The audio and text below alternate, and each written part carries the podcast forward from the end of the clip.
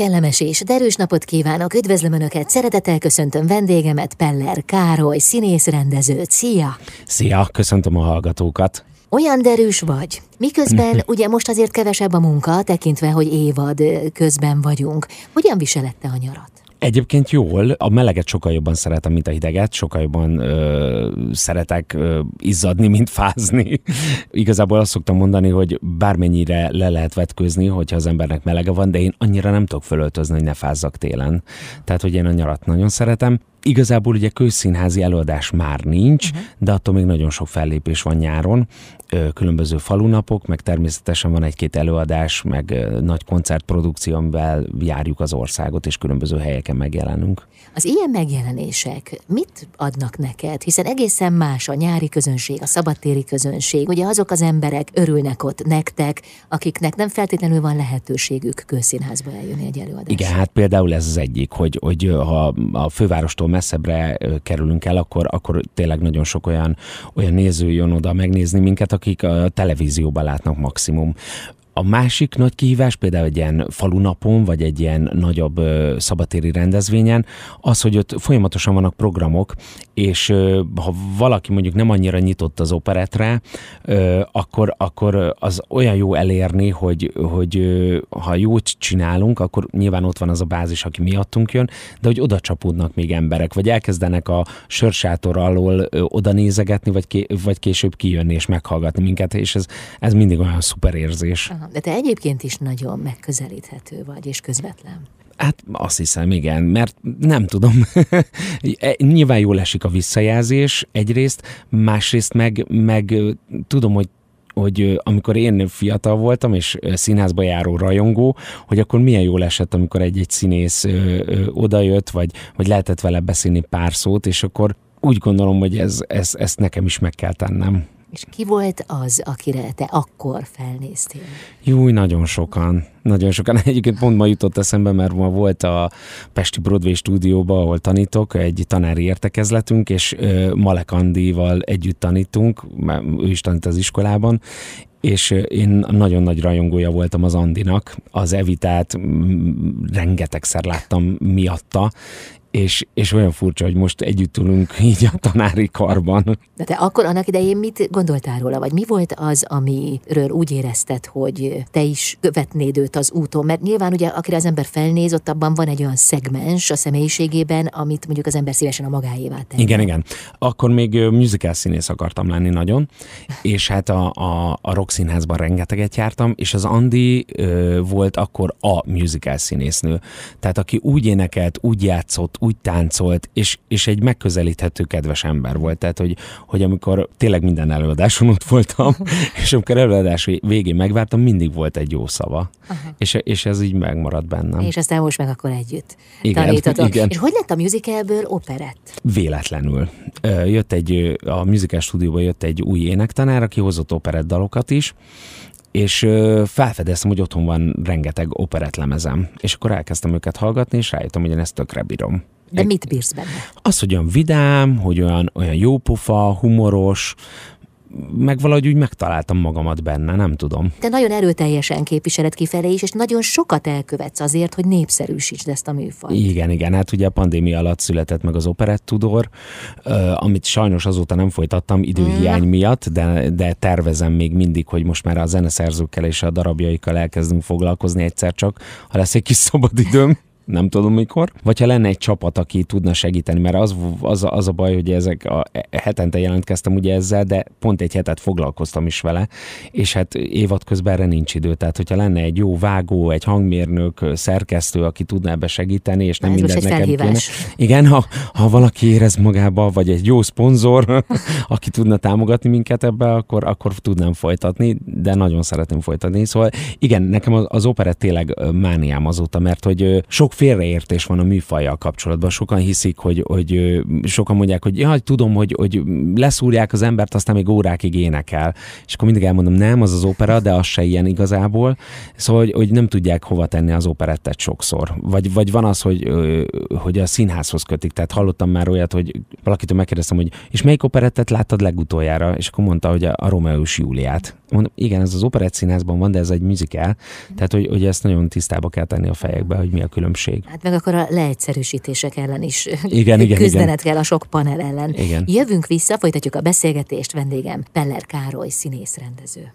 Peller Károly, színész, rendező a vendégem. Az előbb belecsaptunk a te életutat követésébe egy olyan résznél, amikor te már majdnem felnőtt voltál. Na de mi volt előtte? Tehát te például már gyerekként énekeltél, vagy felfigyel? Nem, nem, nem, egyáltalán nem. Én gyerekkoromban ö, sok minden akartam lenni, állatorvos, de aztán rájöttem, hogy nem bírom a vért, meg az inekciós tűt, aztán villamosvezető, nagyon sokáig akartam lenni, sokat játszottam ilyen villamosost a kertben, a járművek mindig nagyon érdekeltek, aztán, fú, hát nem is tudom, az biztos volt, hogy hentes nem akarok lenni, mert mi egy hentes dinasztia vagyunk. Tényleg? Igen, és, és én sose bírtam a vért, meg a véres húst, meg nem szóval, ez biztos volt, hogy ez nem. De biztos finomakat ettél. Nem. Nem? Ráadásul pont nem, mert, mert amikor apu hazahozta nyers húst, akkor ez így nem tetszett, úgyhogy én, én nagyon válogatós voltam így húsilag, tehát a csirkemel, az ma is az a kedvencem egyébként, és igazából gyerekkoromban Párizsit megvír megerősítettem. Nem okoztál csalódást ezzel a családnak? Elég hamar fölfogták, hogy ez nem, nem, nem fog menni, Aha. és apukám nagyon harcolt, hogy, hogy legyen ez, meg főleg az, hogy legyen valami polgár. Amikor már kialakult, hogy a, a színészet érdekel, akkor, akkor nagyon harcoltak még, hogy legyen valami polgári szakmám, de most előre rohantam. Uh-huh. Na, térjünk szóval vissza igen, a villamos vezetéshez. Nyolcadik év végén ugye ö, választani kell, hogy az ember milyen középiskolába megy, és akkor én már gondolkodtam, a, akkor jött be ez a, a marketing menedzser, meg menedzser asszisztens, meg ilyenek, és ez a, én mindig ilyen szervezkedő, intézkedő voltam, úgyhogy ez így érdekelt, meg a másik, ami nagyon érdekelt, a, az óvóbácsi képzés, mert hogy a gyerekekkel mindig megtaláltam a hangot, meg, meg nagyon szeretek foglalkozni gyerekekkel, de hát mondták anyuék, hogy nem, hát valami normálisat, és akkor ugye, hát akkor már így a színészettel kacsingattam, úgy hetedik, nyolcadikba, és akkor mondtam, hogy valami drámatagozatosban, nem, az se, és akkor jött a, az unokatesom járt a Gundel Károly vendéglátóipari szakközépiskolába, és akkor hát végig is még a cukrászat így érdekelt, mert süteményeket nagyon szeretem, és akkor oda mentem, és, és akkor azt végeztem el. Hát közben már erőteljesen, ugye már harmadiktól. Igazából az Operett Színház stúdiójába jártam, mert ott korkedvezménnyel vettek föl 16 évesen, úgyhogy ö, akkor már így egyértelmű volt, és amikor az első nagy szerepeim voltak, akkor apukám is ö, átfordult, és rájött, mert igazából ő nagyon ellenállt ennek az egésznek, és, és akkor nem is értettem, felnőtt fejjel megértettem, hogy féltett valami olyantól, amiben ő nem lát bele, nem tudja, hogy tehetséges vagyok-e, és hogy boldog és kiegyensúlyozott felnőtt leszek-e. És, és amikor már megvoltak az első sikereim, azóta apukám a legnagyobb rajongóm. Tehát valljuk be, egyébként annyiban abszolút érvényes ez a gondolkodásmód, hogy tényleg nem lehet tudni Persze. ezen a pályán nagyjából semmit. Nem? Tehát annyira bizonytalan és kiszámíthatatlan. Igen, mert ha csak azt nézzük, hogy a nézőknek az egyik színész szimpatikus, egy másik néző meg azt mondja, hogy úristen, milyen rossz.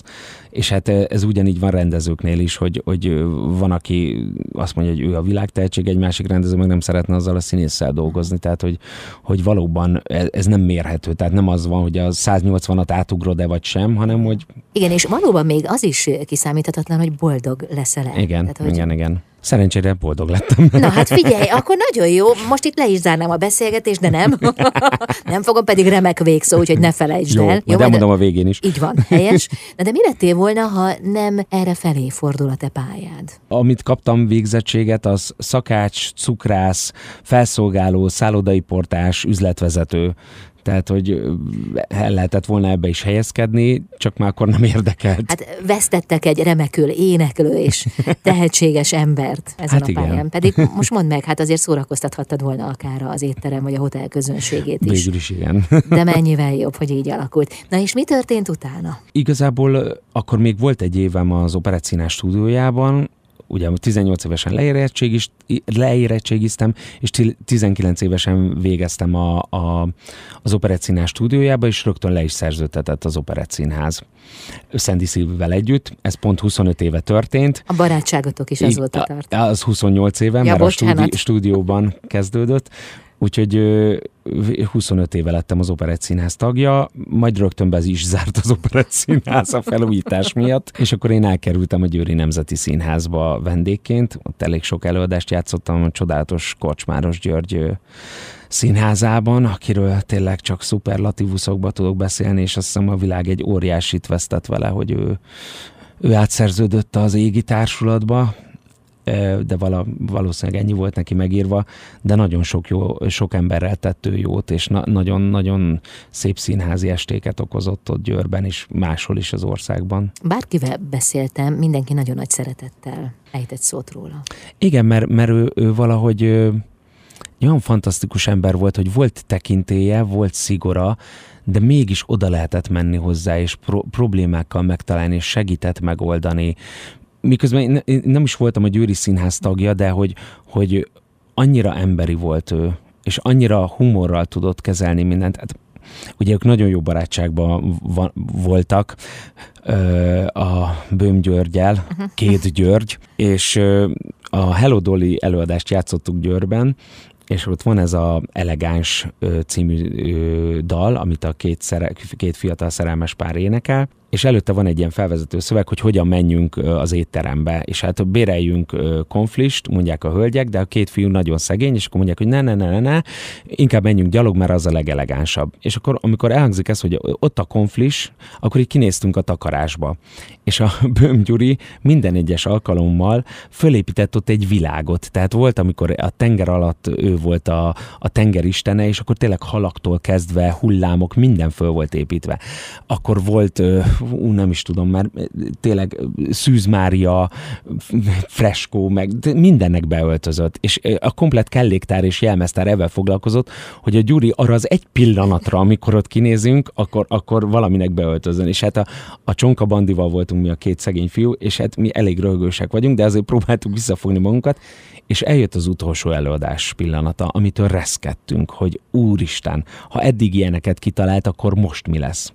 Kinéztünk a takarásba, ahol Korcsmáros György állt, egy fehér papírlappal a kezében, amire ez volt írva, haknizni mentem, bőm.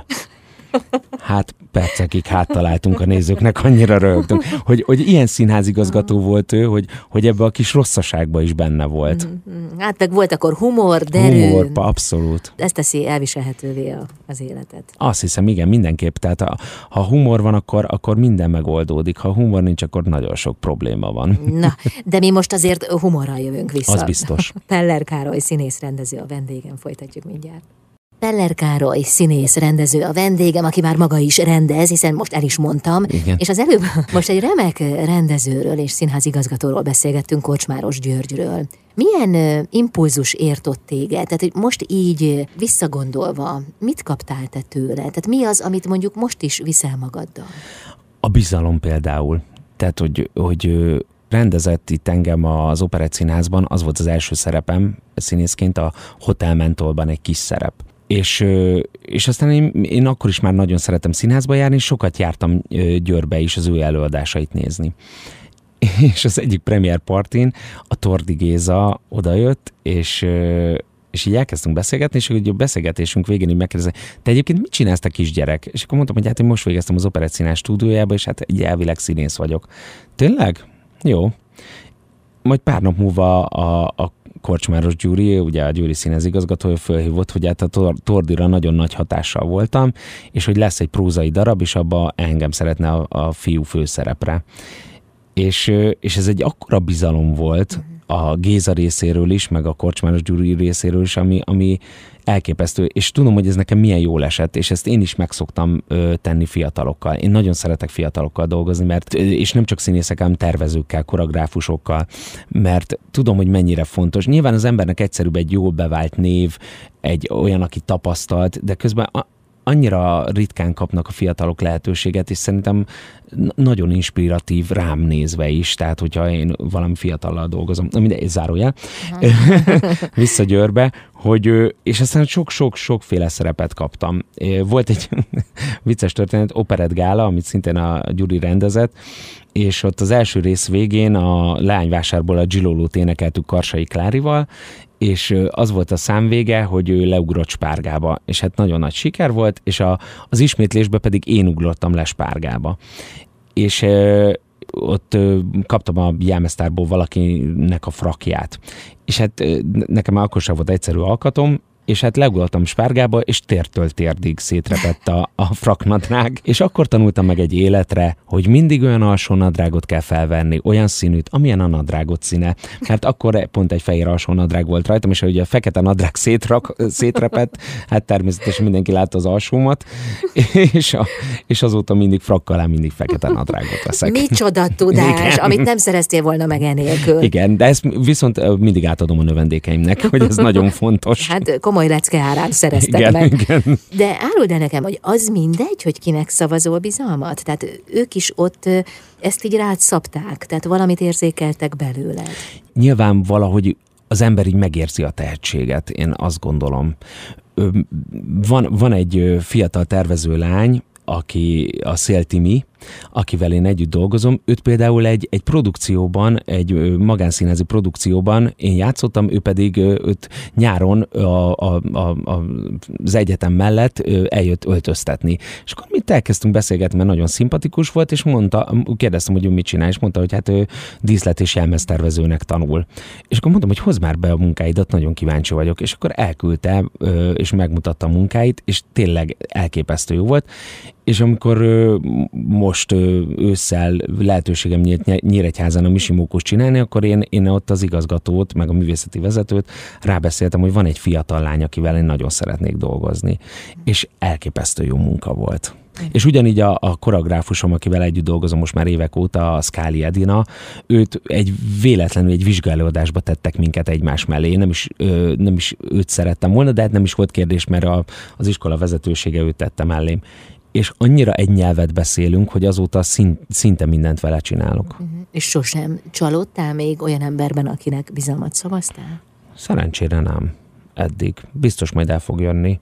Valahogy ö, nyilván az ember olyanokkal szimpatizál, akik egy kicsit olyanok, mint ő. Én például én nem szeretek hazudni, nem is nagyon szoktam, meg, meg munkamániás is vagyok, és, és például az Edinával teljesen egy hullámhosszon vagyunk ebbe. Tehát ki, ki se kell mondanom, hogy mit szeretnék, és ő rögtön csinálja, vagy ő azt mondja, ezt figyelj, van egy gondolatom, és befejezem a mondatát, hogy tudom, arra gondoltál, hogy akkor ott neked tánom hárman legyenek benne. Uh-huh. Szóval, hogy, hogy, és, és nem, nem, nem csalódtam egyikükben sem. Uh-huh. Ez egyébként mennyire gyakori, hogy vannak ilyen alkotó párosok, vagy akár többen is? Szerintem fontos megtalálni azokat az alkotótársakat, akikkel egy nyelvet beszélsz. Uh-huh.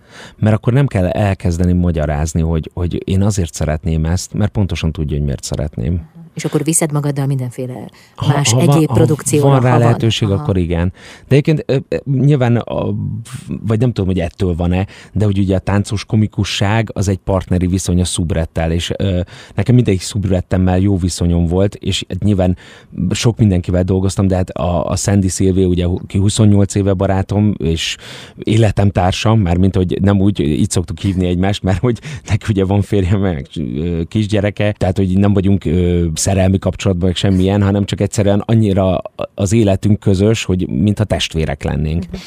És, és ott van az Oszfad Marika, szintén akivel a, a, most az utóbbi, nem tudom, 15-20 évben együtt dolgoztunk, tehát hogy, hogy ez egy nagyon fontos bizalmi viszony, és én, én, általában az alkotótársaimmal is így vagyok. Uh-huh. Jövünk vissza, mit szólsz hozzá? Jó. Peller Károly a vendégem. Peller Károly színész rendező a vendégem, Oswald Marika, hát a hazai operetjátszás csillaga. Így van. Ti azért nagyon sokat játszottatok együtt, és ha jól tudom, akkor elég jó személyes kapcsolat is fűz benneteket Igen, szerencsére össze. elég közel lakunk egymáshoz, úgyhogy szoktunk átmenni egymáshoz. Marika ilyen munkamániás, tehát neki mindig kell csinálnia valamit, és voltunk egy fellépésen, ahol ilyen tiszta barna volt a keze, és mondom, úristen, mit csináltál? Hát hamarabb értem ide, és akkor itt a falu szélén volt egy egy diófa, és akkor összeszedtem ott a diót. Hát mondom, de jó vagy, miért nem jössz át hozzám összeszedni? Hát holnap átmegyek. És az volt hogy re- reggel kilenckor csöngetett valaki, a Marika átjött és összeszedte a diót a kertembe. De mondta, hogy neki nem kell, csak ő össze akarja szedni, hogy csináljon valamit. Tehát, hogy nem azért szedte össze, hogy elvigye, aztán ő, ő, aztán ő összeszedte és ott hagyta nekem. A Marika egyébként fantasztikus, meg hát ő egy ilyen kémiailag lebonthatatlan személyiség, mert, és ezt most szó szerint értem. Gödöllönnál a, a nappaliban ilyen fehér járólap van fehér fugával. És és mondta, hogy takarított délelőtt, mert hogy a fuga nem volt elég fehér, és mondom, de hát mi, és mivel csináltad meg ilyen szépre? Hát most azt hiszem pontosan fogok idézni, hipó, sósav és talán hideg zsíroldót öntött össze. És akkor kérdeztem, hogy és nem robbantál föl? Nem, nem, hát nagyon szer, ilyen szörcsögött, meg nem tudom, ilyen hangot adott, meg iszonyatosan mart, de végül is fehér lett. másik nagy történet, hogy hakniba kellett rohannia, és elfelejtett ránézni a, az órára, de közben festette a nappalit. És akkor rájött, hogy 20 perc múlva el kell indulnia. És akkor gyorsan berohant az zuhanyzóba, fogott egy kis higítót, és elkezdte magát így dörzsölgetni, hogy le, leszedje a festéket, és rájött, hogy nincs ideje, úgyhogy maga fölé emerte a higidós ö, üveget, és magára öntött. Ne.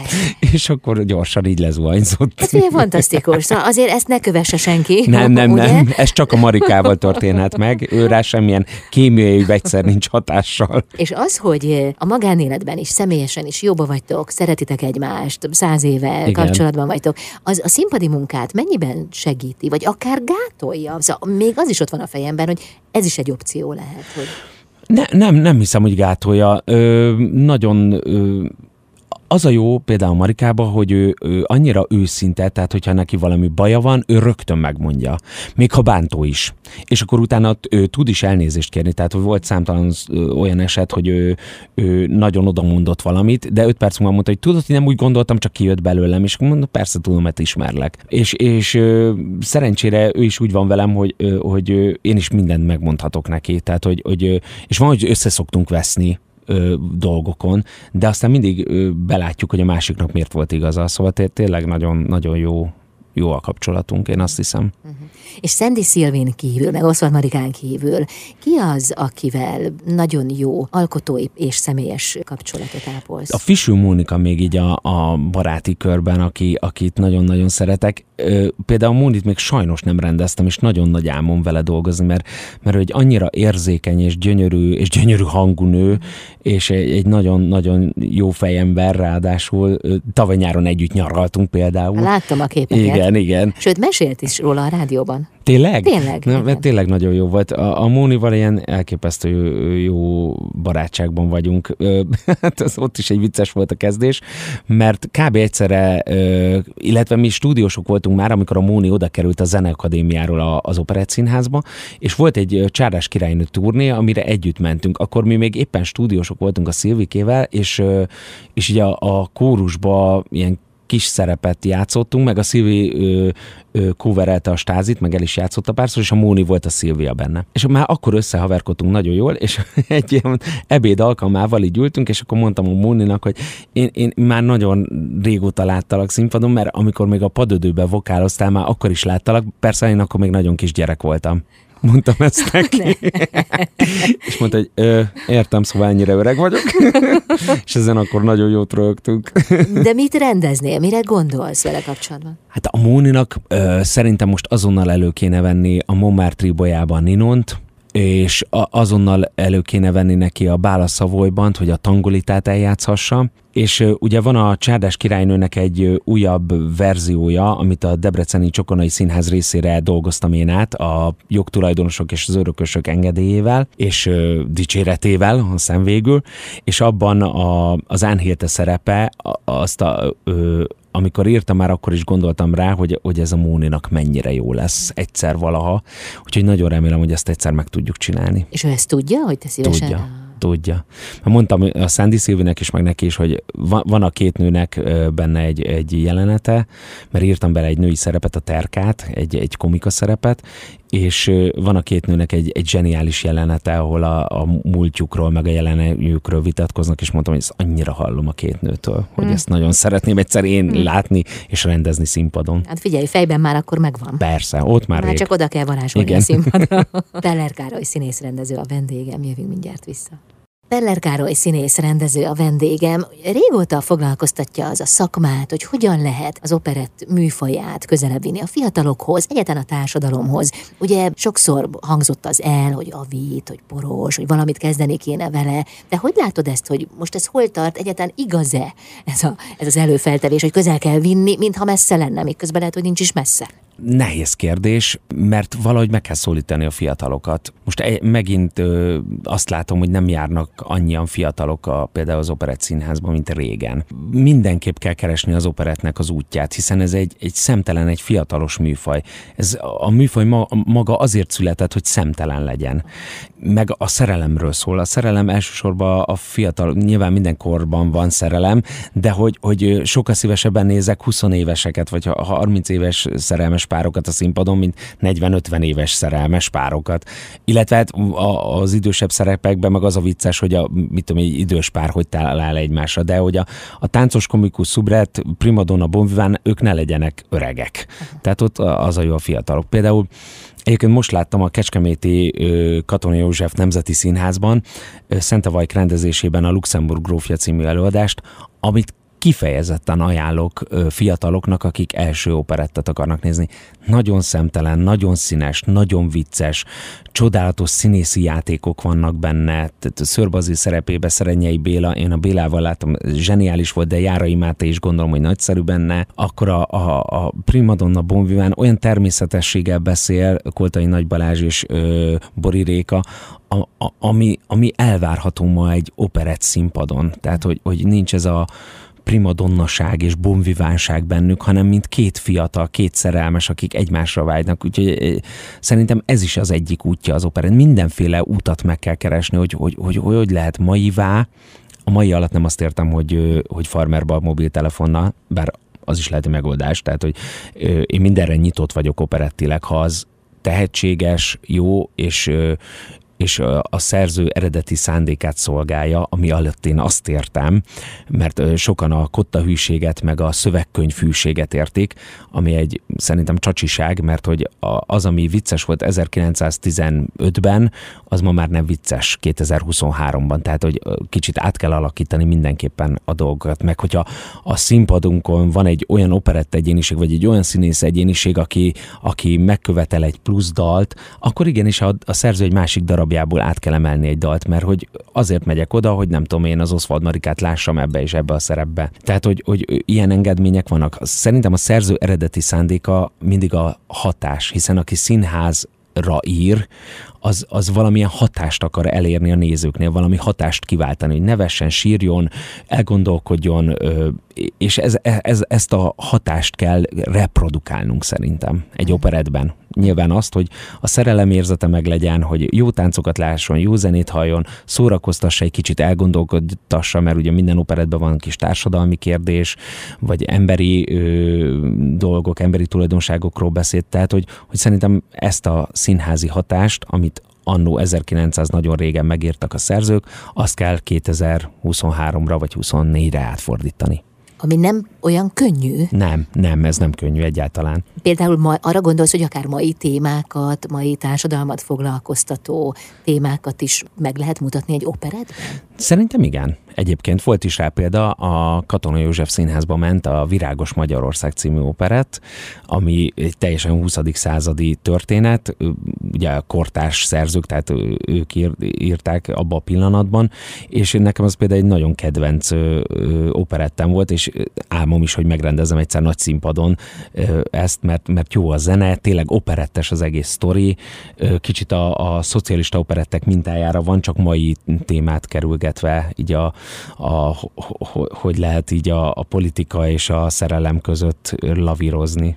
És mi az a legnagyobb változás, ami az operett világában történt? Ugye most csak úgy szóba hoztad az előbb a szocialista operettet, tehát mondjuk az elmúlt 40-50 évben mi változott leginkább? Az operett játszásban? Uh-huh, igen szerintem sokkal közelebb került a musicalek világához, mint az operák világához, ahonnan kiindult. Már csak azért is, mert hogy, hogy hogy ugye most a musical a menő, tehát azok dolgozzák fel azokat a témákat, amik, amik így aktuálisan érdekelnek minket, és azzal a zenei nyelvvel, ami ma közel áll hozzánk. Az operet meg meg egy kicsit ettől egy, egy, egy múltabban néző dolog. Miközben a témái abszolút maiak is tudnak lenni, csak mondom, ezt kell megtalálni, hogy hogy, hogy tudja a mai közönséget megszólítani, hogy, hogy látványosabb legyen, hogy, hogy, hogy például nem kellenek akkora dialógusok. Szerintem arra nagyon kell figyelni egy operetnél, hogy, hogy, hogy ne legyenek végtelen hosszúak a, a párbeszédek. Főleg akkor ugye az, az nagyon nehéz zenésnél, hogy jó színészt választ az ember, aki nem énekel annyira jól, vagy jó énekest, aki viszont nem játszik annyira jól. Ideális eset, ha olyan énekes talál az ember, aki jól is játszik. Van ilyen per természetesen, de hogy, hogy ezért kell mindig a személyiségre figyelni, tehát hogy, hogy egy, egy jó énekesnő, aki viszont nem beszél olyan jól, annak kevesebb mondatot adok. Meg amúgy is ö, szerintem egy csomó mindent túlbeszéltetnek sokszor színpadon, ami egy mondattal vagy egy nézéssel el lehet intézni. Na, mi most akkor egymásra nézünk, aztán mozsigálunk egy kicsit, és jövünk vissza. Jó. Peller Károlyjal. Peller Károly színész, rendező a vendégem. Hát hosszú évek óta, évtizedek óta, hány éve is? 28, 25? Hát 25 éve vagyok az Operett Színász tagja. Elképesztő. Színészként, igen. Na de az egy más lépték, hogy valaki elkezd rendezni. Igen. Ugye, mert akkor te messziről rálátsz az egészre. Igen, igen, igen. Mi volt az a fejedben, ami arra motivált téged, hogy, hogy ezt az utat is elkezd járni? Valószínűleg ez, hogy, hogy mindig szervezkedek, meg összefogok dolgokat, mert egyébként az első rendezésem az nagyon hamar volt. A stúdiós évvégi vizsgánk egy operett volt, és egy műzikál, amit a, a stúdióvezetőnk Mikolai László nem akart megcsinálni, volt három-négy olyan lány, aki nem volt benne az operetben, ők műzikelesebbek voltak, és akkor én mondtam a Laci bácsinak, hogy a, az Apácák című műzikát meg lehetne velük csinálni, mert hogy én ezt a Modácsban 60 sokszor láttam, és hogy ez egy nagyon jó pofa dolog, vidám, zenés, műzikál, és akkor mondta, jó, kisfiam, akkor csináld meg. És akkor ez volt az első rendezés, koreograf, és én is koreografáltam az egészet. Úgyhogy a, a stúdiós osztálytársaimnak rendeztem először, és nagy, nagyon nagy sikerünk volt, aztán többször eljátszottuk Miskolc-Tapolcán is ezt az előadást egyébként. És, és aztán nagy szünet volt, és amikor elkezdtem tanítgatni az Operett Akadémián, akkor ott jöttek az első ilyen vizsgarendezések, és azt ö, látták ö, színházi szakemberek is, és akkor hívott meg ö, Crespo Rodrigo a Tatabányai Színházban a régi nyarat megrendezni. Mm. Az volt az első közszínházi rendezésem.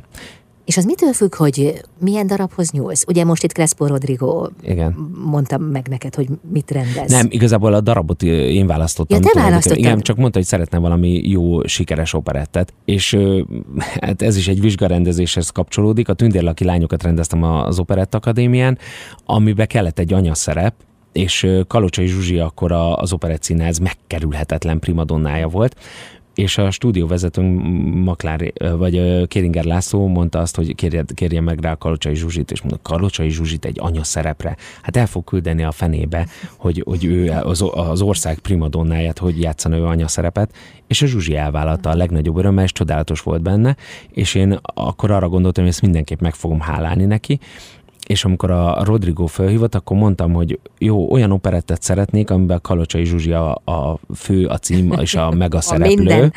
és, és akkor gondolkodtam az agyamban, hogy mik vannak, és beugrott, hogy hát a régi nyár Honti Hanna zseniális szerepe, ami azért érdekes, mert ugye nagyon sokan ismerik például a Törőcsik Maris feldolgozást, és ez általában nagy színésznőknek szokták adni, akik egyébként valamilyen szinten énekelnek. Én meg azt gondoltam, hogy kanyarodjunk vissza az eredetihez, hogy ez egy nagyszerű énekes színésznő, mint amilyen a Honti Anna is volt fiatalon. Illetve hát ő idesen is nagyszerű volt, csak hogy ő fiatal korában játszotta ezt a szerepet és, és azért gondoltam, hogy Kalocsai Zsuzsinak ez tökéletes lesz, és az is volt. Aha. Zsuzsi fantasztikus volt benne. De árulj el valamit. Visszavágysz te egy másik korba? Nem. Amikor az operett még a hőskorát élte? Nyilván érdekelne a, a világ akkor, tehát hogy azért azok a, a, a ruhák, meg az a kávéházi hangulat, meg az az éjszakai élet, az biztos elképesztően izgalmas lehetett, de én, én, én ahogy nem akarok fiatalabb se lenni, meg már régebbi időszakaimat újraélni, én így erre nem vágyom. Lehet, hogy azért is, mert van bennem egy ilyen realitás is, hogy, hogy nem is lehet, de hogy, hogy hogy én olyan jól érzem magam a bőrömben, hogy nem. De jó. Ez mindig így volt, hogy jól érezted magad a bőrödben? Igen, azt hiszem, ezt anyukámtól örököltem, ő is ilyen örök optimista. Uh-huh. De egyébként, amiket az előbb elmondtál, hogy mi lett volna jó kávéház, éjszakai élet, ez végül is csupa mellékes körülmény. Hát, hát ez, igen, tulajdonképpen. Ez, ez nem is a színpadhoz kapcsolódik. Nem, nem, nem mert azt megéled. Tehát azt az megélem. lehet, hogy az, az most Me- megvan. Meg igazából, ha nagyon belegondolsz, akkor, akkor én olyat csináltok, amit a, a, az emberek többsége nem. Tehát én másnak a bőrébe bújhatok, másnak a ruháit, más korban élhetek, ha csak három órára is, de szóval nekem tulajdonképpen ezek az időutazás, meg testváltás, Aha. meg ilyesmi, ez megtörténik az életemben valamilyen szinten. Aha. És melyik volt az a te pályádnak a legkiemelkedőbb korszaka, amire a legszívesebben emlékszel? Hát tulajdonképpen a, a, a mindegyik, de az Operett Színháznak ez a, a, a nagy korszaka 2001-től a 2017-ig. Nyilván az az én pályámnak is a csúcsa volt táncos komikusként, tehát hogy azért kötöm ezzel egybe. A, a Bóni szerepét Aha. játszottam ez idő alatt a Csárdás királynőbe 17 évig, tehát hogy az, az mindenképp egy meghatározó, minden táncos komikus erre vágyik, és ez nekem megadatott, de aztán végül a táncos komikus szerepek közül nem ez lett a kedvencem. Hogyha azt kell mondani, hogy mi volt a legkedvesebb szerepem, akkor a Viktóriában a 67. Rácz mert ez egy na- nagyon nagy szép és szép szerepív, és amit még így utoljára játszhattam a táncos komikusok, táncos komikus szerepekből, az a Bála Szavolyban van a Mustafa Bej a Soproni Színházban, annak nagyon örültem, mert azt hittem, hogy ez végérvényesen elkerült, és egy utolsó pillanatban az még elkapott.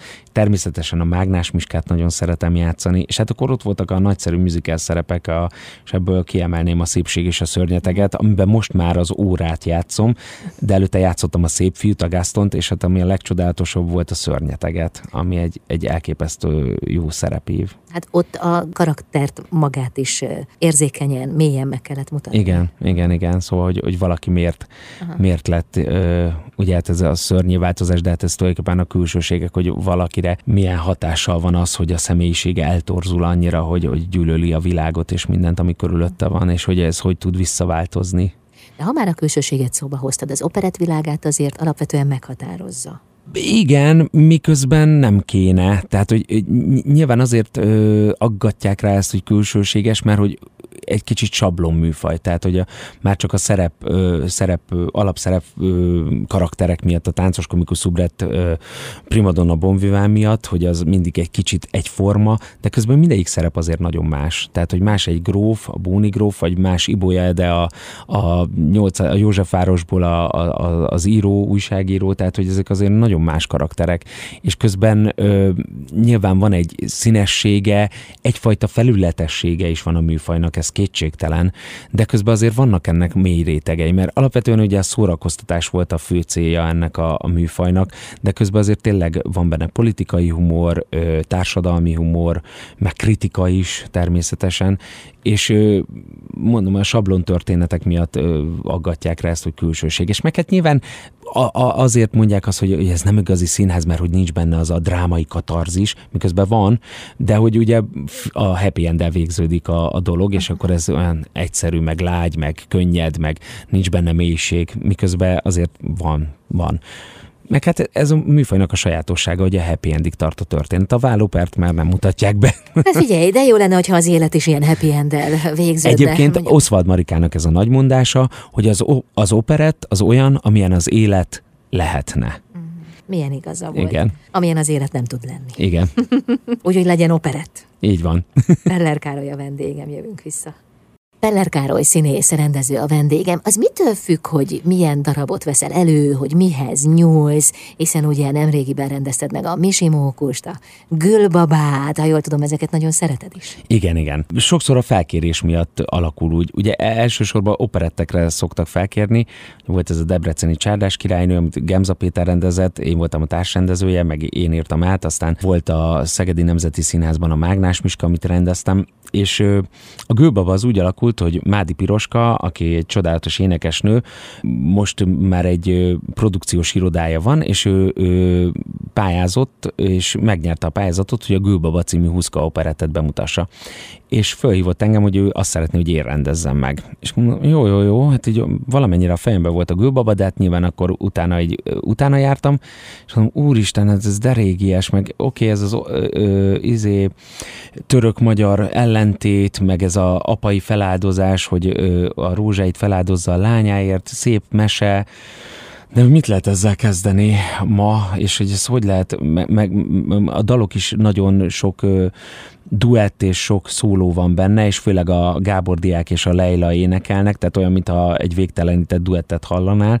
hogy hogy lehet ezt izgalmassá tenni és először gondoltam, hogy rábeszélem a piroskát, hogy egy másik darabot vegyünk elő, de hát ugye erre nyerte a pályázatot, és aztán elkezdtem belevetni magam, elkezdett kialakulni a szereposztás a fejembe, elkezdtem dolgozni a darabbal, és végül szerintem egy nagyon szuper előadás lett fiatalokkal, lelkes fiatalokkal, egy nagyon szép színes díszlettel, nagyszerű jelmezzel, elképesztő koreográfiákkal, és tulajdonképpen annyira jól sikerült, hogy bekerültünk a Dériné programba, és rengeteg helyen előadtuk már, és, és mindenhol óriási sikere van a dolognak. Többször utaltál a szereposztásra, az döntő? Az nagyon fontos a szereposztás nagyon fontos. Például a Gábor diákot megtalálni, hogy egy olyan fiatal srác, aki, aki ilyen magyaros, tud táncolni, és ezeket az elképesztő magasságokat, amik bele vannak írva, el tudja énekelni, ez például egy nagyon nehéz dolog volt megtalálni.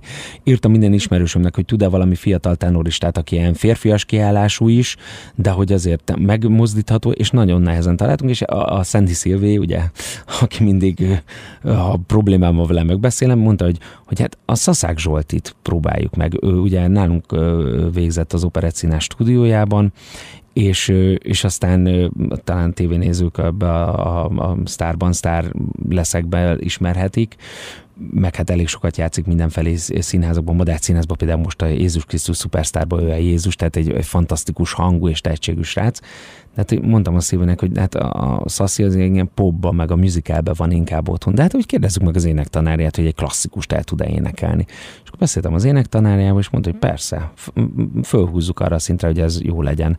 És elképesztő jó a, a Szaszák Zsolti ebben. Tehát nagyon szépen elénekli, és hát a, az a fiatalos lendület, a tánctudás, az a ő csibészsége, az ő a Gábor diák. Aztán szerencsére találtunk még egy valakit, aki, aki akkor egyébként ő volt az első gondolatom, csak pont nem ért rá akkor, amikor bemutattuk a Kádár, a Szabi, uh-huh. aki szintén nagyszerű ebben a szerepben. Uh-huh.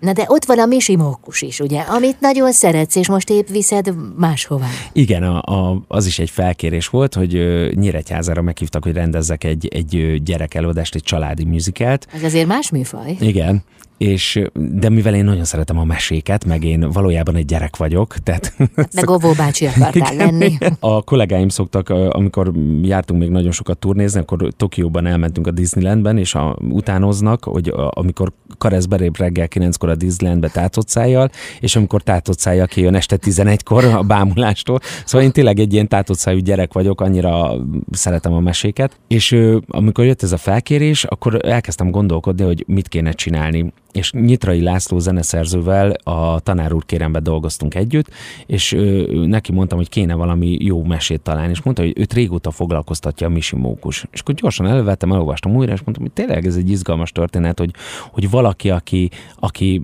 más, mint a többiek, ugye a Misi Mókusnak fekete a farkincája, hogy, hogy, hogy, hogy kiközösíti a közösség, és ettől ő külön, kívülállónak érzi magát, és e, inkább elmegy világgá, ahol viszont egy csomó mindent tapasztal, és azok a tapasztalatokkal érkezik haza, és végül is a közösségének egy, egy vezetője lesz. Mm. Tehát, Aztán hogy, később már értékeli I- azt, amit korábban Igen, igen, igen, igen, szóval, szóval egy nagyon jó ilyen fejlődés történet, és és aztán gondolkodtunk, hogy ki legyen a dalszövegíró, és Cseh Dávid Péter kollégámat kértem meg, aki egyébként nagyon jó dalszövegeket ír, meg sokat játszunk együtt, Egyébként kis növendékem volt, a nyaranta van a Várpalotán az országos musical és operett kurzus, és ott volt növendékem, és aztán kollégám lett az operett színházban, és őt kértem fel a dalszövegekre, és szerintem egy, egy szuper ö, írtunk, ja, mert én írtam a szövegkönyvet. És egy elképesztő jó alkotói folyamat volt, mert maga, amíg összehoztuk a dolgot, tehát, hogy nagyon sokat beszéltünk a fiúkkal, hogy itt kinek kell dal, milyen dal legyen, milyen típusú, milyen hosszú, tud-e ennyire énekelni majd az a valaki, nem tudom, és aztán nagyszerű volt a próbaidőszak Nyíregyházán, és egy, egy tényleg egy nagyszerű mese született belőle, és most úgy néz ki, hogy, hogy ősztől Budapesten is játszani fogjuk, nagyszerű budapesti műzikál színészekkel. Hát fantasztikus, akkor itt is látható lesz. Misi Mókus, neked meg kell egy újabb mese, nem? És képzeld el, hogy lesz ja, is. Lesz? Nyíregyházára visszahívtak, és ott a Pinokkióból ez abszolút egy prózai előadás lesz, amit rendezni fogok. És mi van a fejedben előzetesen róla? Ugye sok-sok szerep van benne, és egy, egy, egy olyan mesét szeretnék, ami, ami ami egy kicsit kikacsint, ez egy kicsit a vásári komédiák világát fogja idézni, és, és a, ami szórakoztató lesz a gyerekeknek, tehát hogy, hogy ugye gyerekközönséget le kell kötni. Tehát olyan helyzeteket és olyan jeleneteket emeltünk ki az egész Pinocchio történetből, amik viccesek is tudnak lenni, vagy viccesé lehet tenni, miközben azért mégis elmeséli ezt a, a fantasztikus történetet, hogy, hogy itt is hogy változik meg egy személyiség a, a sok-sok tapasztalat árán, a, a naivsága, hogy, hogy, hogy, hogy válik egyszer csak egy, egy, egy gondolkodó és érzelmes fiúvá. Tehát ez a változás az, igen. Ami, ami téged motivál. Igen, igen. Aha a személyiségváltozás. Szerintem az, az nagyon izgalmas színpadon, az életben is, hogy mi, mi minden hatására változunk. Bár sokszor azt gondolom, hogy felismerünk egy-egy hibát, és aztán újra beleesünk. Néha magamon ezt tapasztalom, hogy ebbe már ne esek be még egyszer, aztán még egyszer beleesek. Ez főleg a naívságomnak köszönhető néha. De, de azért hiszek benne, hogy, hogy változik a személyiségünk, és pláne, hogy ezt látjuk kívülről, hogy mással hogy történik, meg akkor hát, ha ebből tanulunk. Uh-huh. Meg nagyon fontos az, hogy az ember a hátrányt előnyé tudja valahogy fordítani, mert igen, ez, van az előforrás. Ez, ez, ez mindenképp fontos, vagy legalább én próbálom, mert nyilván aztán az ember már ennyi idősen tudja, hogy mik, a, mik azok a tulajdonságai, amik, amik hátrányba szorítják sokszor, és akkor, és akkor valahogy ebből erény, erényt kovácsolni, ezt meg kell hmm. próbálni. Igen. Ezért a te életedben is voltak olyan időszakok, ugye akár csak az a bizonyos tragédia, amikor leégett a igen, házatok, igen.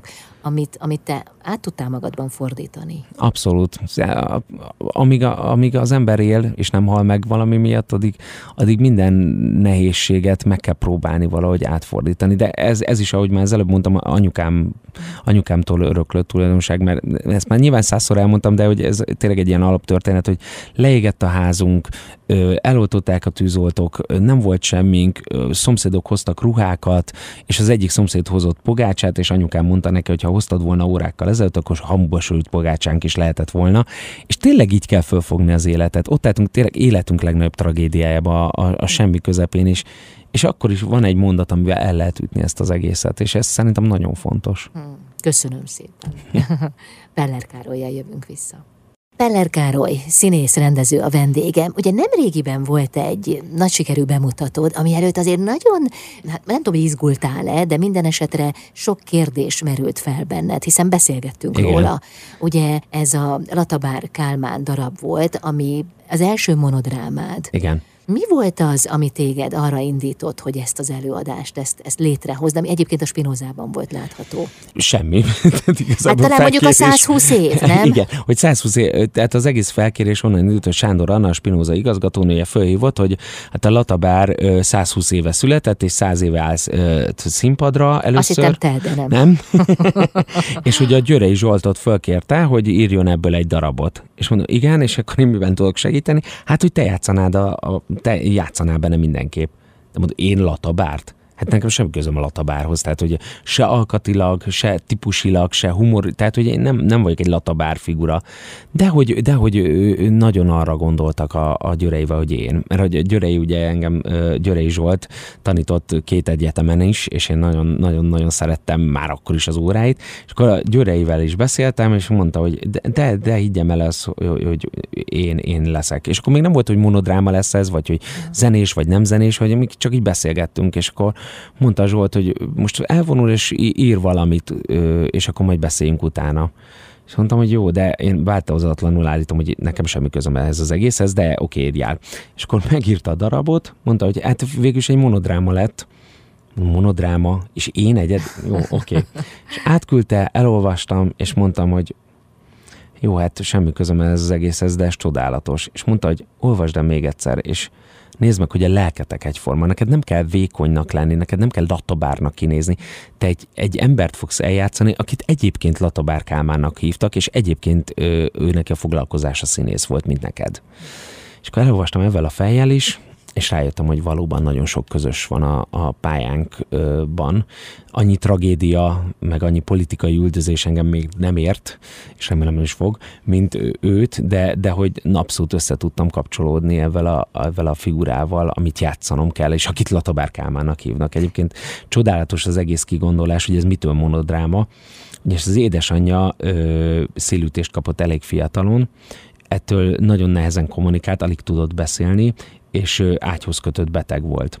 És tulajdonképpen a darab 40 évet dolgoz föl, hét jelenet, hét nagy fordulópont a Latabár életében, amikor bemegy anyukájához, és elmeséli neki, hogy mi történt vele, illetve a hetedik kép már akkor már nem ér az anyukája, és csak a, az ágyába a hűlt helyének beszél. Ö, elképesztő szerepív. Egyrészt rengeteg szöveg, nagyon nehéz érzelmi hullámvasút, és a, még a, ha, már a nehéz szövegről, meg a szöveg te, tanulás nehéz technikájáról, vagy így a technikai háttérről beszélünk, ugye ez hét gyors öltözés nekem, szóval és nincs segítség. Tehát, hogy tényleg az van, hogy kirohanok, átöltözök és jövök be a következő jelenetbe, ahol már idősebbnek kell lenni, egy más mozgás, egy más lelki állapot. Tehát a 20 éves ö, rohangáló kisfiútól, aki elújságolja, hogy szerepet kapott, és hogy, hogy micsoda nagyszerű, és most belekerül a színházi életbe, egészen odáig, aki, aki már a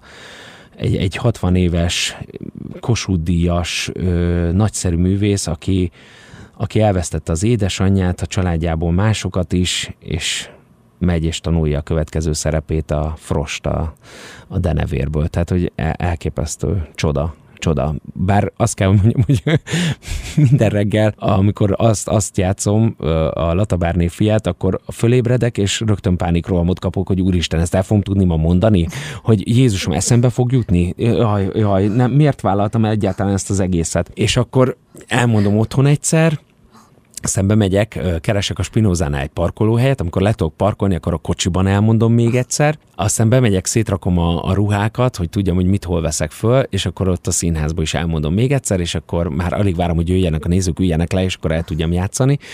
Még ott is pánik van bennem, és amikor lemegy az előadás, akkor egy olyan csodálatos túlélés az egész. De hogy tényleg, tényleg egy nagyon, nagyon szép szerep, nagyon szeretem. Hm, és hát nagyon sok színedet tudod megmutatni. Igen. De a darabnak igen. egyébként éppen ezért Latabárné fia a címe, amit most elmondtál. Igen, igen, igen, igen. Mert sokat gondolkodtunk, hogy, hogy mi legyen a cím, hogy mi az az, ami, ami igazából ezt az egészet mutatja, mert gondolkodunk, hogy latabár, vagy mulatabár, van egy ilyen nagy mondás az egyik filmjében, hogy mulatabár, de hogy ez, ez nem jó, és, és aztán a Györei egyszer csak benyugta ezt a Latabárné fia, mert hogy tényleg igazából itt nem, nem, a, nem a, a színészről van szó, közben igen, de hogy igazából egy, egy, egy gyermekről, aki az édesanyjának meséli az életét. Vállalkoznál hasonló szerepre? Volt már a fejembe egyszer egy ilyen monodráma ötlet, egy nagyon kedves kollégám, az Osgyáni Misi írt egy nagyszerű könyvet, és a, a, azt mondtam neki, hogy Stipis Topi, azt én szeretném eljátszani. Most azért, hogy túl vagyok már egy monodrámán, az kétszer meggondolom, meg az az igazság, hogy, a, hogy időközben arra is rájöttem, hogy vannak szerepek, amiket nagyon szeretek, és nagyon sok nagyon jó szerepet eljátszottam, de sokkal jobban izgat most már a színház csinálás, tehát a rendezés, mert, mert az a, az nem csak a saját magam körül forog, én inkább teremteni szeretek úgy, hogy, hogy másoknak is jó legyen.